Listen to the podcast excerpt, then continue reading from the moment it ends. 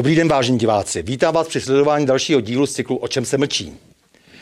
Máme po volbách. Nelze si nevšimnout, že největší radost nad jejich výsledky projevovali často příslušníci takzvané pražské kavárny. Jak definovat přesněji tuto skupinu lidí, která dle kritiků útočí svými výmysly nejenom na tradiční českou společnost, ale i samu podstatu lidství? Jak definovat skupinu, jež je existenčně závislá především na zdrojích z veřejných rozpočtů, zahraničních dotací a podpor a přitom hojně využívá nikoli nestranná veřejnoprávní média k hlásání svých mouder?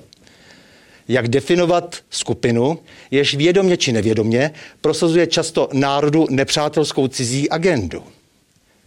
Přitom mezi svými živí pocit nadřazenosti zbytku společnosti a přisvojuje si právo k moralizování ostatních.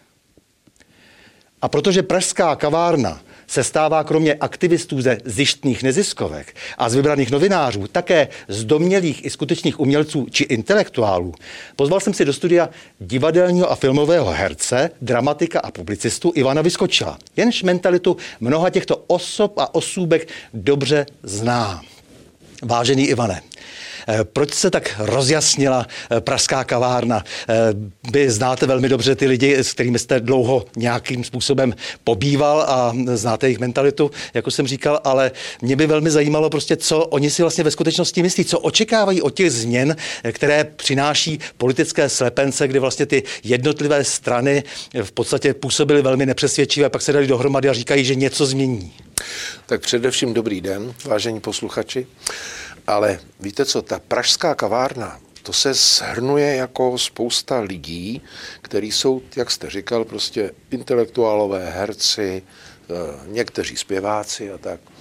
Já především teda se stýkal, nebo jsem se stýkám s herci. U těch herců je to zvláštní, protože to herectví je strašně závislý povolání. A oni jsou závislí na tom, co kdo jim dává práci. Jo? Čili já mám eh, po svých článcích mnoho ohlasů v tom, že eh, kolegové volají a říkají, Ivane, já s tebou souhlasím, každý slovo podepisuju, ale já to nemůžu říct, já bych s nima nevydržel. Jo? To je jedna skupina. Pak je druhá skupina, který jsou, který jsou prostě takhle jako, že jo, prostě nadávat na Zemana, na Babiše. Ono se to prostě nosí. Jo, to se nosí, takže oni v tom tak jako jedou.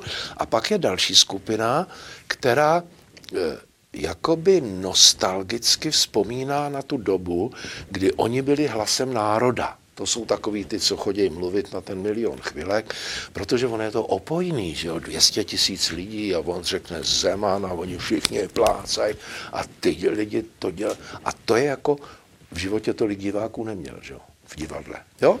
To je jedna věc. A pak jsou takový, a to už je opravdu teda daleko za hranou, takový ty hudkové, co skládají ty písničky, jako že by pan prezident měl umřít a dědeček, eh, teda eh, dědeček eh, textař, jo, tak jako, že by si smrt umazala kosu a to je opravdu teda už něco naprosto nechutného. A já říkám, každá hospodská odrchovačka, ale já ti ho tam našroubuju, je daleko prostě lepší než tyhle ty hudkové výmysly, protože totiž to je přímočaře, vulgární a sprostý. Ale tohle je zlý. A to nemáme. Tyhle ty lidi mají plnou plná ústa, liberální demokracie a samozřejmě málo kdo z nich chce dopřát tu osobní svobodu tomu druhému a už vůbec nechtějí dodržovat demokratická pravidla, protože detail za všechny. Dohaduje se zde vedení příští poslanecké sněmovny, ale jedna parlamentní strana byla vynechána. SPD nemá prý co dělat ve vedení eh, poslanecké sněmovny. No tož, Ivane, eh, to je ta příští eh, demokratická změna. No to je právě to, co jsem říkal. Prostě nalepněj někomu známku extremista, ale já bych známku extremista nalepil paní Pekary Adamovou. Tý bych nalepil takhle na čelo známku extremista, protože ta má určitě v sobě hluboce zakořeněnou pravdu a lásku a je v ní zakořeněná tak hluboce, že nemůže ven. Ale bez toho předvolebního slepence by se ani nedostala no, eh, do parlamentu. no vůbec, vůbec. To je, to je právě to, co tu demokracii vlastně jako potlačuje. A mimochodem, tyhle ty sluníčkáři a tyhle mezi hercema to tak není. Ono, herecká společnost není až tak příliš jako upřímná. On vám na jedné straně řekne, no jo, no jo, a pak jde tamhle za roh a říká, že s tím vyskočilem se není možný vůbec bavit, to je kreten, že jo. To bohužel eh, herci málo kdy jsou takový otevřený, jako že řeknou vám něco do očí, ale oni jsou až militantní v tom, jako v tom svým názoru, který teda drží a který jako zastávají, tak jsou nesměřitelný. Kdežto No dobře, no tak ty si myslíš tohle, já si myslím tohle, myslím si, že nemáš pravdu, ale no tak si to myslí. No. A svým způsobem, ovšem třeba zrovna e, ta kulturní fronta, by se dalo říct, ta pražská kavárna, je ale, já bych řekl, že trošku nevidějí za roh, jo. Protože oni jsou nadšený tím, jak to ta Odeska, ten slepenec, jak to vyhrál, ale vůbec si neuvědomují těch 30 let, který tady byli předtím, Oni nikdy přece kulturu nepodporovali. Jasně. Oni a, na to dojedou. A ta staronová parta samozřejmě nese také svoji vinu na tom, co se bude teď v nejbližších měsících dít. To znamená, dostaneme se do obrovských turbulencí a do velké energetické krize a bude chudnout národ a budou chudnout samozřejmě i členové pražské kavárny. Samozřejmě budou chudnout, protože a budou chudnout i v tom, že prostě ty lidi nebudou mít na to, aby si koupili lístek.